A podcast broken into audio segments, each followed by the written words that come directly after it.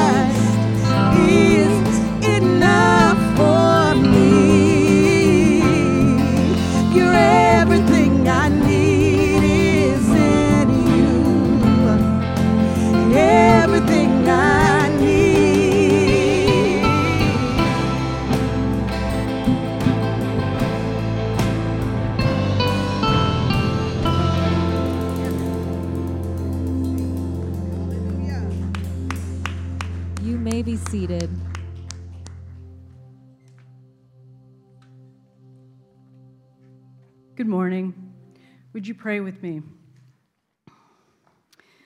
Good morning, Father. Thank you for this new day. You formed the mountains, created the wind, and reveal your thoughts to mankind. You bring out the starry host and call them each by name. Yet, because of your great power and mighty strength, not one of them is missing. You are the Lord our God. You take hold of our hand and say to us, Do not fear, I will help you. What is it, Father, that we think you cannot do?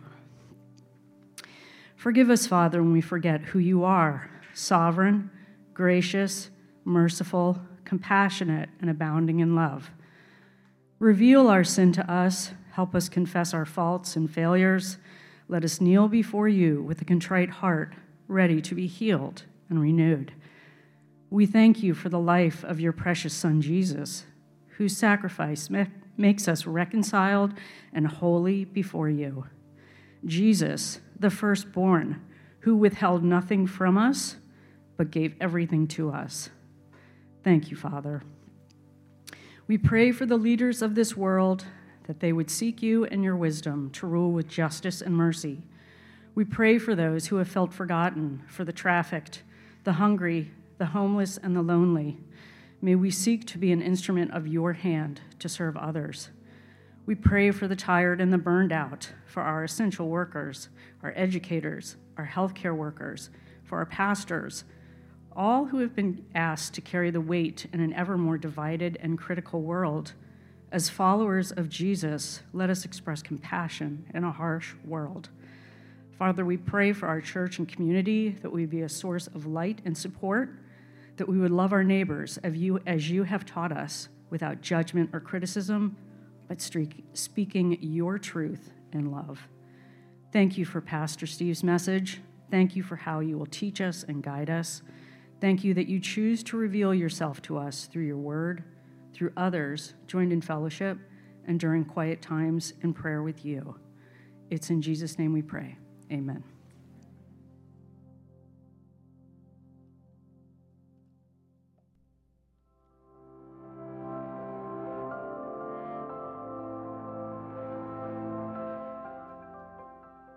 Good morning. My name is Laura Georgakakis. I'm a member of La Jolla Community Church, and I'm also the teaching director of the Community Bible Study class that meets every Thursday. This year we'll be studying the books of Exodus, Leviticus, and Numbers in a study called From the Red Sea to the Jordan River. And it's the story of how God leads us out of captivity and through the wilderness and into his promised land.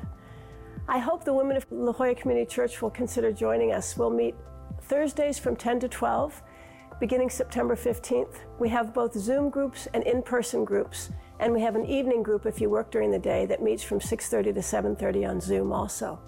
This is a great opportunity for us to draw closer to God, to get to know him better, which is the purpose for which he gives us his word, and also to draw closer to one another and to get to know each other better. We have a postcard that gives you all the information you need about how to register, when and where we meet, and who to contact for more information on this uh, study. But don't hesitate to grab me also if you have any questions. We'd love you to join us. We meet through the school year from September to May, and it's a great chance for us to draw nearer to our God. Well, good morning once again. Thanks for joining us today. Uh, we uh, just a couple of quick announcements. On your way inside, you should have received a bulletin on both, which you'll find a connect card and a prayer card. They're directly on back of each other, and you can tear it right off. If you're visiting us for the first time today, welcome. We'd encourage you to fill out the connect card, and uh, we'll get you connected with the church. We also uh, would love for you to fill out the prayer request card and uh, we can go ahead and pray for you next or this week. Let us know if you have any any praise requests or praise reports or praise requests. After the service, you can drop these cards off along with any tithes or offering envelopes right outside in the foyer in the boxes. And now I'd like to invite Pastor Steve.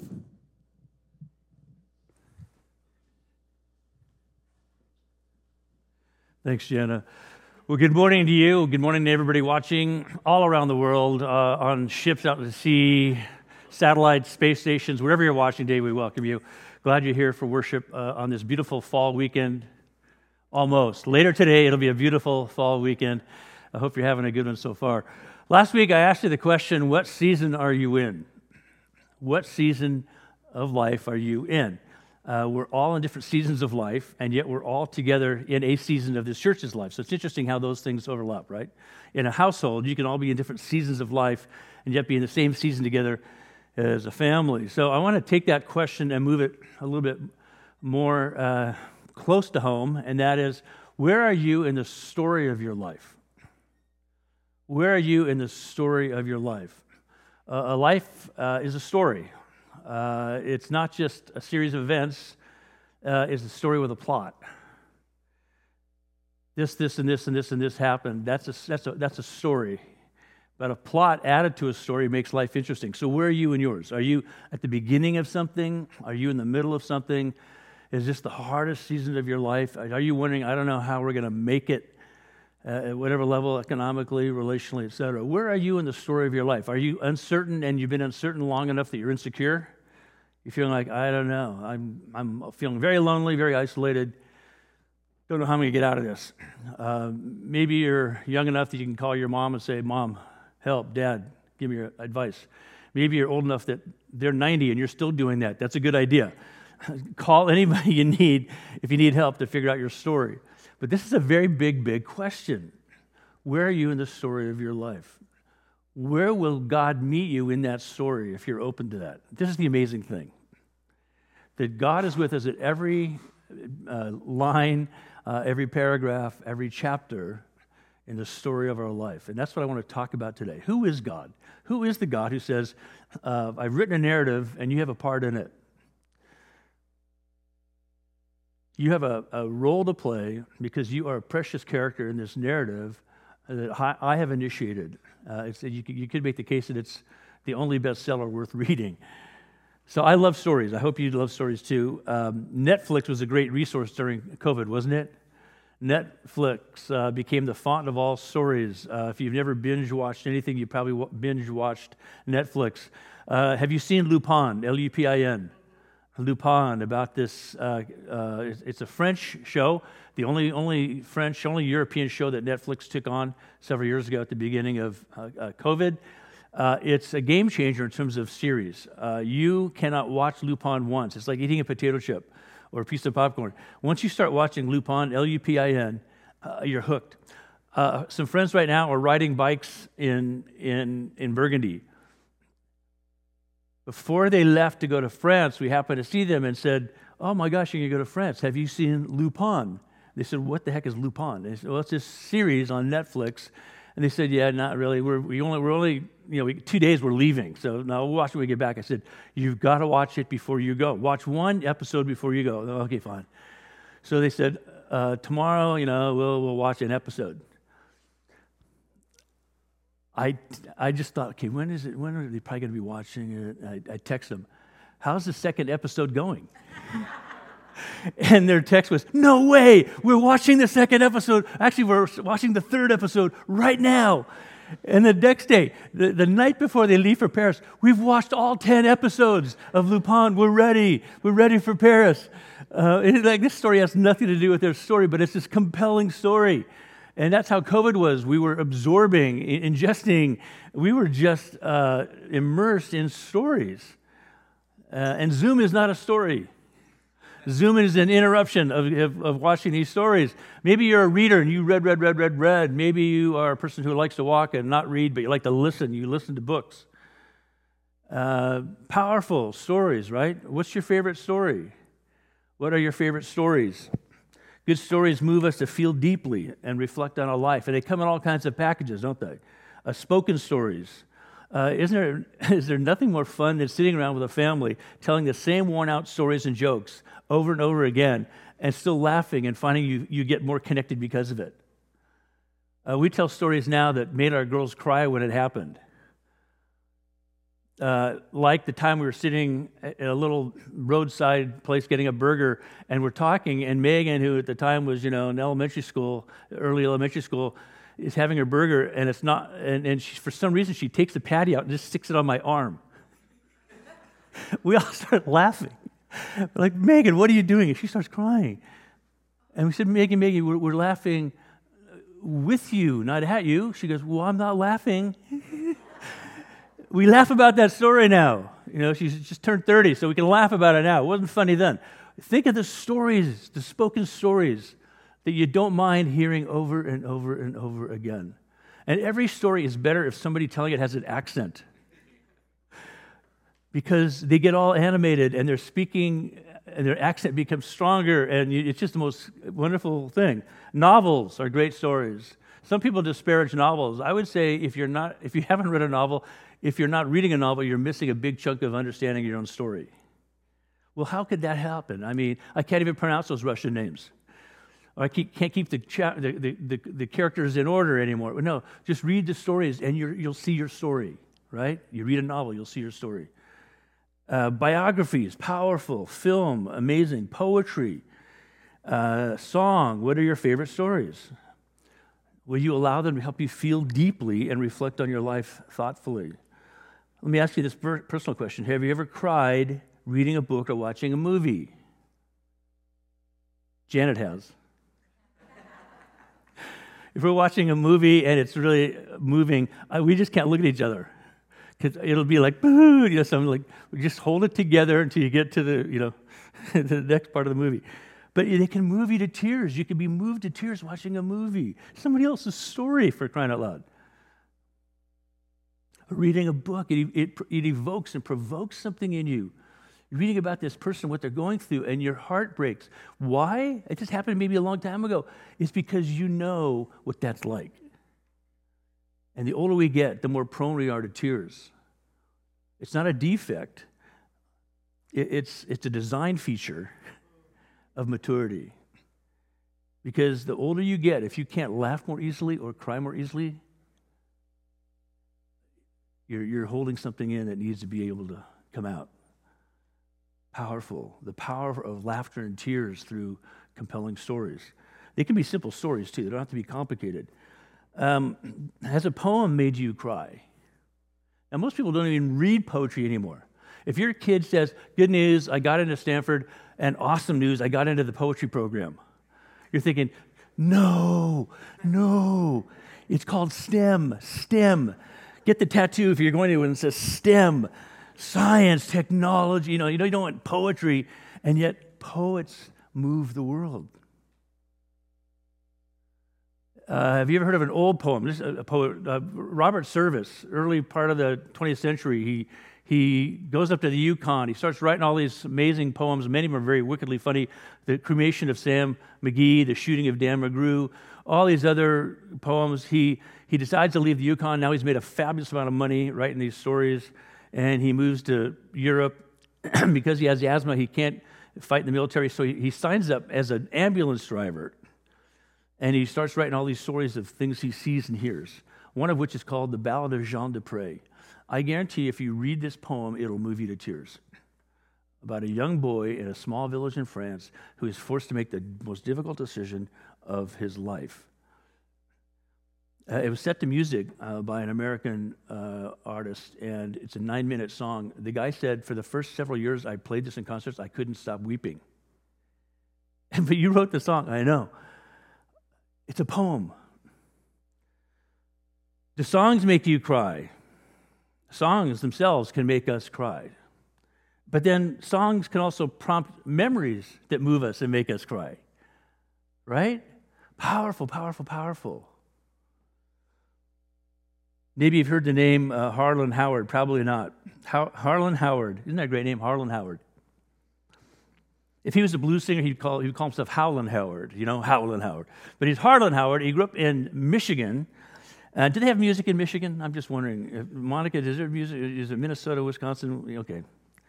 But Michigan. And he listened to the Grand Ole Opry in Michigan. And as a kid, he loved it. It would move him deeply, so much so that he grew up and became a songwriter and moved to LA and then moved to Nashville, and he's written so many songs for so many people. He's the guy that came up with the definition of country music three chords and the truth. If you've ever heard that, that's Harlan Howard. Three chords and the truth. And you know, every country song sings the truth. It tells you about things that are funny or wacky, but deeply moving, and you think, how do these people do it? They're telling a story in a song. Art tells stories.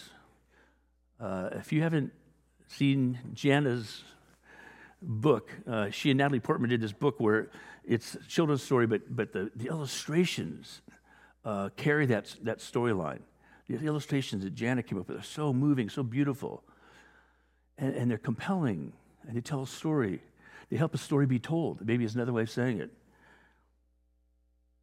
Fiction. This is a, this is a remedial pop quiz for you. What is fiction? Uh, fiction is an invented is an invented story created to make a point about life. That's why novels matter. That's why most films and songs matter. They're not factual, but they're true. Good fiction is true, but not factual.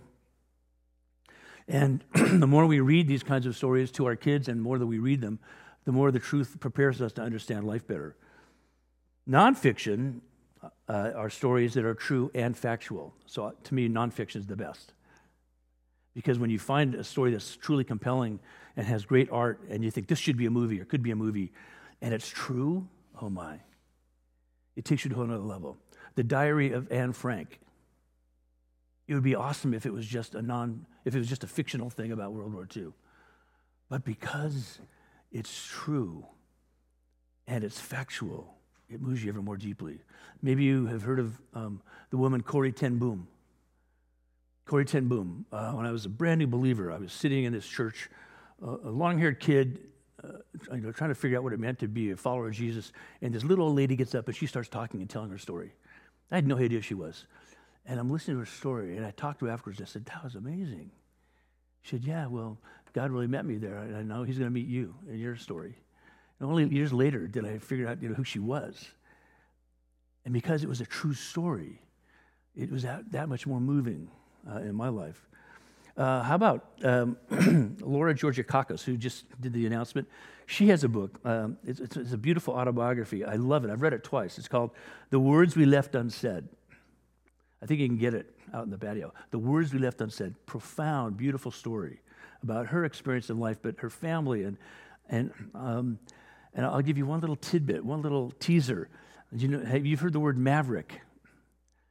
Maverick. A guy called me up a couple years ago and said, Hey, we just, our new baby was born. I said, Congratulations. What did you name it? We named him Maverick. I said, Oh, really? Do you know that that is Peter, Georgakakis's great, great, great, great, great, great, great, great grandfather? That's Maverick. No way. I played water polo with Peter at Bishop's. Yeah, we'll call him up and ask him. This story is amazing. Words we left unsaid. My favorite story is the truest story ever told the story of God coming to save the world he created. It's nonfiction. It uses lots of different genres, but it's nonfiction. It's true and it's factual. And the first time I picked it up as a 17 year old and started to read it so I could defend myself against crazy Christians, it drew me in. I thought, what is going on here? I've never heard anybody talk about this story. I, I went to church a little bit, Protestant, Catholic as a kid. I, I knew people would fight about religious stuff. Uh, I had a front row ringside seat at my own house, and a lot of my friends went to church and it made no difference in their lives that they or I could tell. And it turns out nobody was actually reading the Bible, just arguing about it. But I started reading it and I realized this is the greatest story I've ever read. And to this day, I've read a lot of stories. Uh, it's the greatest story. I keep reading this story. It keeps taking me deeper into understanding the nuances of it. But a little tiny kid can get the story at first go. And you can live the rest of your life plumbing the depths of that story, saying, it's the same story, but maybe it's getting better, or I'm just growing wiser about how to understand how beautiful and powerful it is.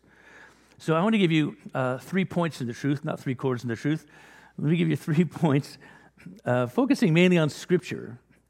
Uh, as we talk about this idea, who is God and how does he have any right or authority or capacity to write a story that includes us and somehow rewrite, improve on our story? Some of you sitting in here are editors. I know one for sure. Tricia Hedman is a professional editor, and she uh, is one of those people that makes everybody's story better. I have never met, I've known a lot of people who've written books, and, and some of them best selling. They would say, The book was awesome when it left me, and I realized how awful it was when the editor got a hold of it. And the editor made my book sing. And so this is what God does He initiates a story, and when we don't get it right, He will edit it right. So the first point as we explore Jesus, we discover that we are in a story about God. When I first started reading the Bible, I thought I was reading a story about a guy in a musical who was a superstar. And then I realized every notion I had about this person, Jesus, was different than what I was reading. And different in the sense of this is way better. As you know, often when you see a movie, you go, that was great. And you read the book and you say, hey, this book is even better. You had to leave a lot of stuff out in the movie. As we explore Jesus, we discover that we are in a story about God And the writer of Hebrews, uh, one of these books, uh, letters in, in the New Testament, second half of this big story of God, says it this way, right up front, as he, as he opens up the, the letter, he says, In the past, God spoke to our ancestors through the prophets at many times and in various ways. But in these last days, he has spoken to us by his Son, whom he appointed heir of all things, and through whom also he made the universe. The Son is the radiance of God's glory and the exact representation of his being. Now, as, as, as, as a non Jew living in the 20th century, this is interesting, but it doesn't make as much sense as it would if you were a Jew in the first century reading this thing. Oh my gosh, what? I got to rethink everything I thought I knew. Mark, uh, that young kid who ran away when Jesus was arrested in the garden, uh, he ended up writing a gospel influenced by his cousin Peter. And he starts it this way because he's living in the Roman Empire now. This is you know, 30 years uh, later than when he first encountered Jesus through, the, through his relationship with Peter. And meanwhile, Caesar has been presented to the Roman Empire as the Son of God, and his birth is good news, and he's the Savior of the world. And Mark has the temerity and the audacity to write a very provocative opening to his story. He says this the beginning of the good news about Jesus, the Messiah, the Son of God. He may as well have rented a billboard or a plane to fly over like they do the Cove, it says Coors, you know, or something like that, that said, not Caesar. Caesar is not the Son of God. Caesar is not the Messiah, the anointed one. Caesar is not the great hope for. The good news is not that the Romans rule. And so Jesus' claims in character and resurrection is my starting place for answering this question who is God?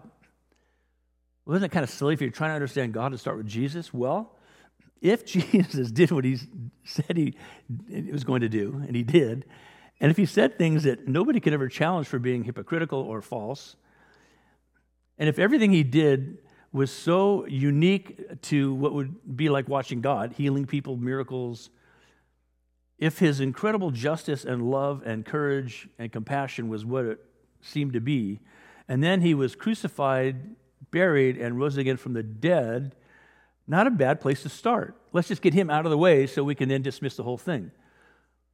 But as soon as you start looking at his claims and the character that supports those claims and the resurrection that reveals his larger identity, you're in a big quandary.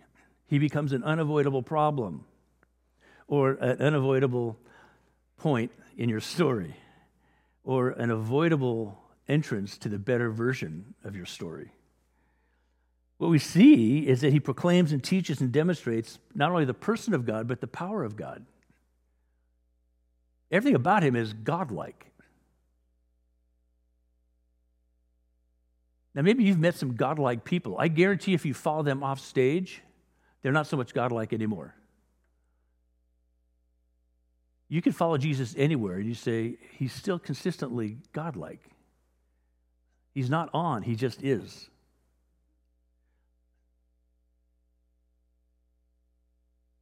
Somebody asked me one time, is it hard being on all the time? I said, well, I don't I can't be on all the time. I don't have the capacity, the endurance, or the patience. I just can't be on. I have to be me. And it's not always pretty. Jesus was always himself. He was never on, he was just present. And proclaiming and teaching and demonstrating uh, this good news, this, this message from God. And we see that he is intensely personally relational. He's not just a messenger saying, hey, here's the message, don't bug me with the details. John was the messenger, Jesus was the message. Again, getting your head around this, it's, it's like, okay, wait, how? I don't understand this. But he's relational in all that he does. We see all things were created through him. That's a relational thing. He created it for us, to include us. He's the sustainer. Why is he sustaining the world? Because he's personally invested in it. He's the Redeemer. That is, He wants to bring us back into relationship. He's the Savior, intensely personal. He wants us to know Him and be known by Him. He's the Lord. He cares about those under His care. And we find out that He's a friend. He's a friend? Yeah. I no longer call you servants, He told His disciples. I call you friend. And so we're confronted and confounded with this unavoidable claim that Jesus Christ is God. So that's the first point. It sets us up for the second point in this. Uh, in Christ, we grow in the knowledge of God. We have access, full access to the knowledge of God. If you've ever had full access to a, with, via a backstage pass, it's fantastic. Until you get back and you realize it's just backstage. There's never been a backstage invented that's worth visiting, I can tell you that. I've been privileged to be backstage in some different big events, and once you get back, you go, uh, there's no there there all the action is out front. I'd rather go sit in the great seat that I had that I just gave up so I could stand backstage and watch the guys pulling levers and you know and you talk to somebody going by and you go the best thing I saw was the back of the people I came to see or talk to and so backstage is no fun but full access is awesome to be able to hang out and talk uh, with the person that you were trying to focus on because somehow they connect you to what is meaningful in your life. So in Christ, we grow in the knowledge of God who came into the world and who gives us full access. Full access that does not disappoint. This is it. But rather, ah, this is it. So we see Paul, uh, arguably, this is a whole other sermon. Paul, arguably, and, and nobody will, uh, not nobody, this doesn't get much press. Paul, with no hyperbole, was probably one of the t- top intellects in the first century. You've heard of Plutarch and all these other poets and politicians and writers. Paul was no slouch. Paul was literally one of the um, smartest and most educated, most learned, most articulate people in the first century. We just think of this crazy guy who was persecuting Christians, meets Christ on the road to Damascus, this vision, and then becomes a follower of Jesus. Finally crucified, um, as, was, as was Peter by Nero in about 64 AD. We think, oh, yeah, Paul. I heard somebody say uh, recently, well, you know, the only thing we know about Jesus and the Christianity is, is through the Bible. Like, that's a big dismissive uh, kind of like, we can take that out, just one book. One book, it's about God. And if he's God, one book is all it takes. And the person who wrote a big chunk of that, Paul, is to be taken seriously. Think of any, any, anything that you know a lot about. Let's say you know a lot about science, and somebody said, oh, I was going to have lunch, but it was Francis Collins, just Francis, with Stephen Hawking. You go, what? What? Stephen Hawking and Francis Collins want to have lunch with you? Yeah, but it's just them. No, no, you don't understand. It's not just another scientist, it's them. And that's what it's like having this full access to God. So Paul then writes this. He says, We continually ask God to fill you with the knowledge of his will through all the wisdom and understanding that the Spirit gives so that you may live a life worthy of the Lord and please Him in every way, bearing fruit in every good work, growing in the knowledge of God, being strengthened with all power according to His glorious might, so that you may have great endurance and patience, and giving joyful thanks to the Father, who has qualified you to share in the inheritance of His holy people in the kingdom of light. Now he's writing to Jews and primarily Gentiles. Gentiles, people who are not included, but now are included. Gentiles were used to hearing that God might put up with you or he might squash you like a bug. But now we're hearing the God who made all things and knows you intimately loves you and forgives you and offers you full access into his presence. What? I thought it was for those Jewish people.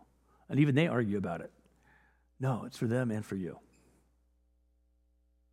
For he has rescued us from the dominion of darkness and brought us into the kingdom of the Son he loves, in whom we have redemption, the forgiveness of sins. The Son, listen to this carefully, the Son is the image of the invisible God the firstborn over all creation. And I wish I had time to unpack this more. The firstborn doesn't mean he was created like a person. Firstborn meaning he's the, he's the first, he's the best, he's the top. In the order of everything, he's the one who inherits it all. He's in his own category, a category of one. For in him all things were created, things in heaven and on earth, visible and invisible, whether thrones or powers or rulers or authorities, all things have been created through him and for him. He is before all things, and in him all things hold together. This is the big question of physics, answered in Jesus. Who holds it all together? And he is the head of the body, the church. He's the beginning and the firstborn from among the dead, so that in everything he might have the supremacy. Why? Well, for God was pleased to have all his fullness dwell in him. How could God, who is, you know, infinitely powerful, be squeezed into a person? Because this is where the mystery gets very tantalizingly attractive, because it was God himself who came into the world. He was simply being himself in the world he created and through him to reconcile to himself all things, whether things on earth or things in heaven, by making peace through his blood shed on the cross. Once you were alienated from God and were enemies in your minds because of your evil behavior. But now he has reconciled you by Christ's physical body through death to present you holy in his sight, without blemish and free from accusation. If you continue in your faith, established and firm, and do not move from the hope held out in the gospel. This is the gospel that you heard and that has been proclaimed to every creature under heaven, and of which I, Paul, have become a servant. I wish we had more time to unpack this. It brings us to the third point. If the first point is that as we explore Jesus, we discover that we're in a story about God. And that secondly, in Christ, we can grow in the knowledge of God, the God who came into the world. Then the third point is this in Christ, we are rooted and strengthened and filled with gratitude to God. Again, uh, Paul says in the, in the next chapter of this letter to the Colossians So then, just as you received Christ Jesus as Lord, continue to live your lives in Him, rooted and built up in Him strengthened in the faith as you were taught, and overflowing with thankfulness. See to it that no one takes you captive through hollow and deceptive philosophy, which depends on human tradition and the elemental spiritual forces of this world rather than on Christ. Again, we, should, we will unpack this in the months ahead, but Human depravity, that is our capacity to rationalize that we are God, not God is God, that we are, that we know better than God. That's human depravity. We have a capacity. As good as some people are, we have the capacity to be fully evil, but all on the way, we are complicit in this great denial and rationalization against God. Add that to spiritual intervention. You have an enemy. It's not people, it's a spiritual, not just a force, uh, but uh, in the, in, in the Hebrew, uh, it says uh, the Greek, the Satan, Satan. These things collaborate and conspire to rob you of that full access, to confuse you about your worthiness because of Jesus' death on your behalf. That's what Paul's saying here. That depends on human tradition, human complicity, not on Christ. Christ breaks that up. Christ destroys that. Christ overwhelms that. Christ writes over that a better story. So let me say this. If you're a writer, uh, some of you are writers here. I mentioned a couple already. If you're a writer, you're familiar with the term inciting incidences. Uh, if you study literature, if you study screenwriting, uh, uh inciting incidences. Um, the Bible documents a series of inciting incidences. Uh, God created the world, and it was beautiful. Uh, human beings disobeyed God. It was not beautiful. And these reveal the plot line of the Bible. Uh, inciting incidences are the events shaping a narrative and everybody involved in the narrative. An inciting incidents would be um, last year for my birthday, I asked Jen, I said, you know, what I'd really like uh, is, is um, something that goes super fast, say from zero to shiny. It goes super fast from zero to 200 in, in seconds. She said, Great. She gives me a scale. And that's when the fight started. A friend of mine is super stingy, has no EQ, and so for his fifth anniversary recently, his, his wife said, I really want to go someplace expensive in La Jolla. He said, Great, good. So he's on it. I said, Well, how'd he go? He goes, Well, not, not what I hoped for. I said, What happened? He goes, Well, I took her down to the Chevron station on La Jolla Boulevard. What? The, the Chevron station? Yeah, really expensive. The gas is outrageously expensive there. I'm like, No, no, tell me it's not true. And inciting incidents, you know, that's when the fight started. An inciting incident is that thing that when it happens, it kicks in to play something else. Sometimes it's phenomenally wonderful. The inciting incidents. Uh, I know somebody this week, literally, who got their dream job. Against all odds, they felt they got this job that's amazing, truly.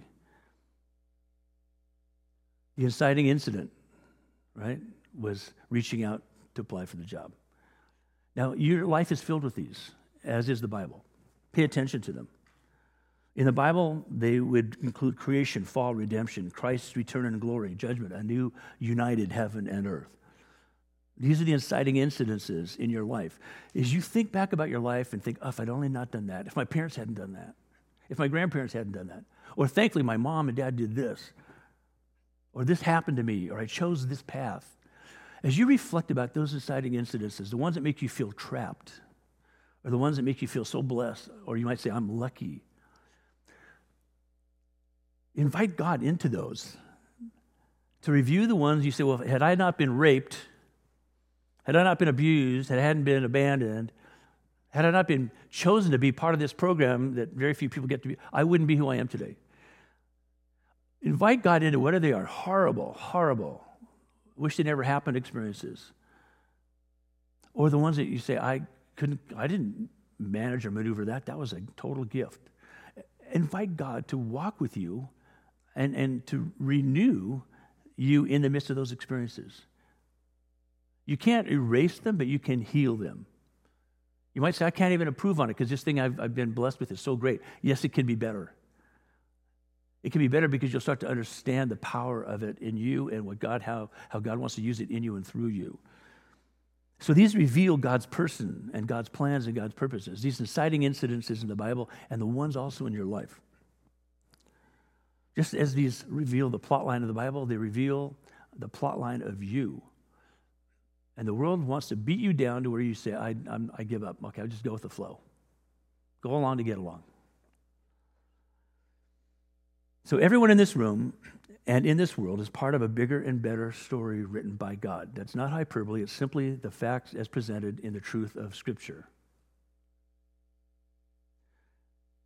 Years ago, a musician friend of mine, he was, uh, he's, he, he's dead, and, and it was a tragic thing that led to his death. He was one of those amazing people. Literally, everybody who ever heard him play on, on, on an album or live would say, How many people are playing that guitar? It always sounded like two people playing. And where he lived in the Bay Area, people, anybody big deal musician coming through town would say, I want Gary to play this gig with us. He was just amazing. And uh, um, he, he, God used him in some great ways in my life. But he wrote a song. Uh, this is three chords in the truth again. And, and, and this is what he says Now, if you ask me what I think of all the things he's done, he's talking about Jesus, and of all the miracles, just to pick out one, I think maybe I'd say to you, as far as I can see, of the miracles I can't explain, he, so, he loves someone like me. Yeah, I, I think I would say to you, as far as I can see, of the miracles I can't explain, he loves someone like you and me. And so we're going to be exploring that story in Alpha and Rooted. Uh, when we finish here with a blessing, and if you want to go get prayer in the prayer garden, uh, immediately after that, go get something to eat. We want to feed you. Your kids are going to be well taken care of. Get your kids to eat, and then um, put them back in the, the program. They're going to have a great time. Then come back, uh, either go sign up for Rooted or sign up for Alpha. Alpha is very low commitment. Come back in here if, if, you, if you want to do Alpha. And it's this brilliant thing. 20 million people have seen it, plus 20 million people. Um, it came, comes out of the UK. It's an amazing thing, uh, the Alpha course.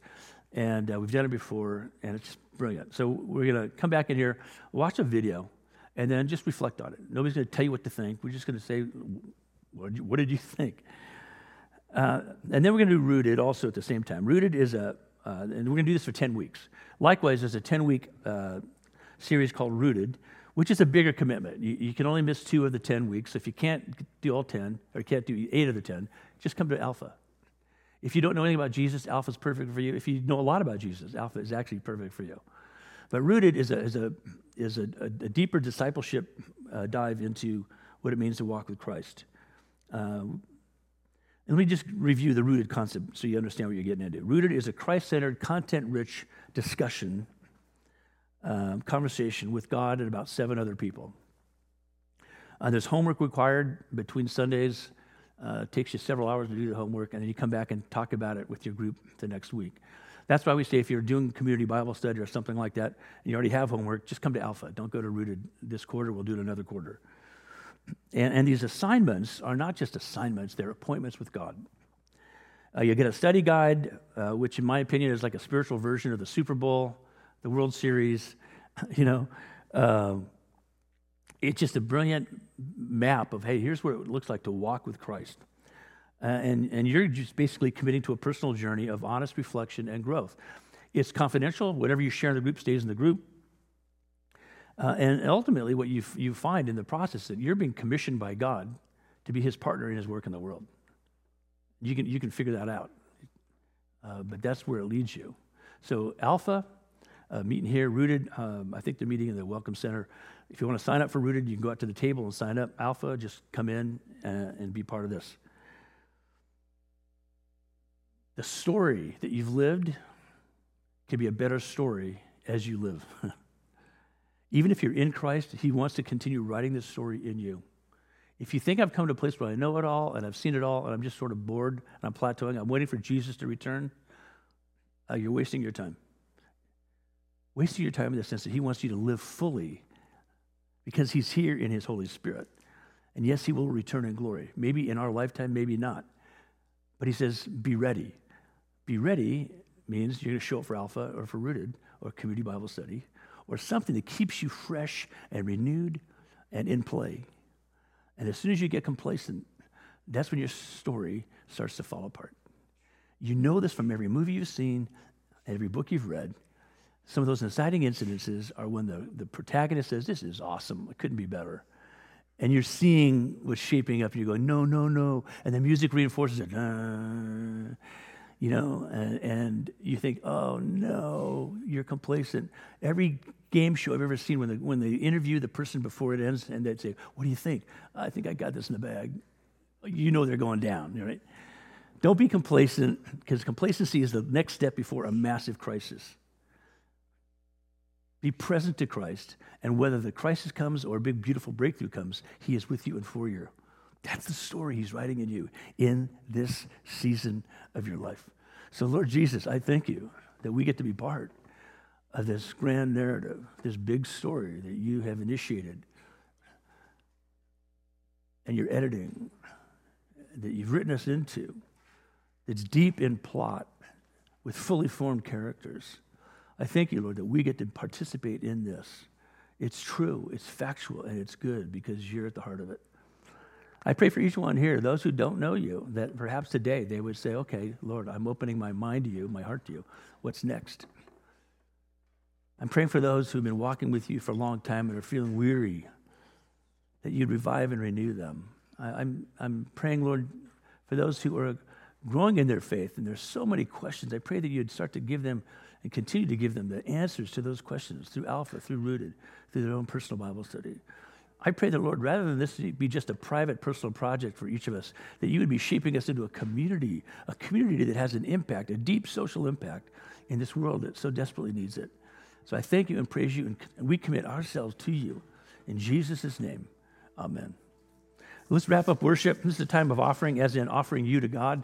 If you want to contribute financially, you can put some money in the box or mail it in or sell your home, whatever. Um, but um, this is offering you to the Lord in, in worship as we wrap up, and I'll get back up and, and offer you a final blessing.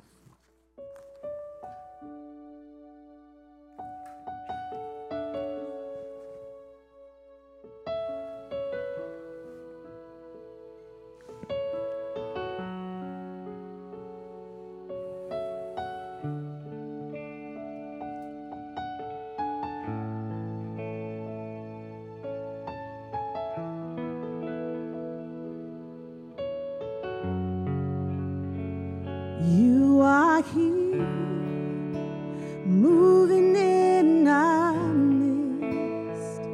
I worship you. I worship you. You are here, working in this place. I worship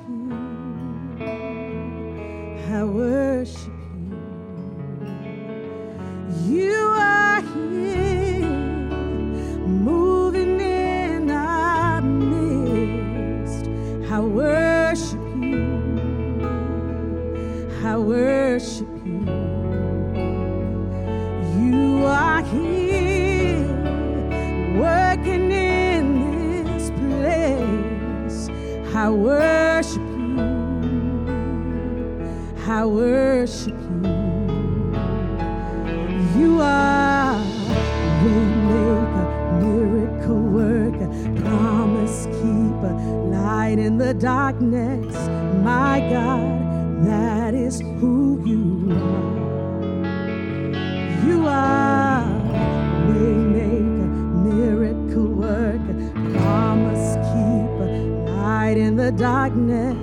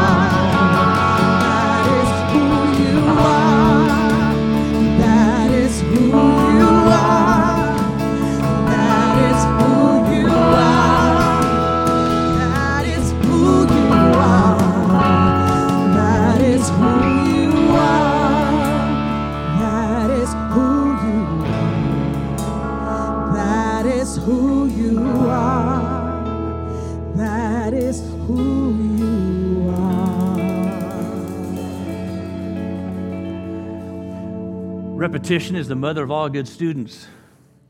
We sing over and over and over again. We review again and again. Why? So that we can learn it. So it moves from our head to our heart. Let these words resonate in you. Let that promise, even if you're not feeling it, even if it's not all clear, He's at work in you, writing a better story in you. This is the God who calls us to trust Him and to walk with Him, to be rooted in Him, the great Alpha and Omega. This is Jesus who is God. If we can pray for you, go right around the corner to that beautiful prayer garden. There'll be people there who will pray for you. They won't put you on the spot. They'll just say, Can I pray for you? What would you like? And just, I don't know, just pray for me, okay? Or pray about this person I'm concerned for or this situation. All right. Get something to eat. This, this army marches on its stomach. Bring your kids out to get something to eat. Put them back into the program with Connie and her amazing crew. Come to Alpha. Sign up for Rooted. You are alive in Him, both now and forevermore. Let that story continue to its fullest conclusion in Christ. So now may the Lord bless you and keep you. May the Lord, who loves you more than you can ask or even imagine, give you everything you need to walk in newness and fullness of life with Him, both now and forevermore. In the name of the Father, and of the Son, and of the Holy Spirit. Amen. Thanks for being in worship today.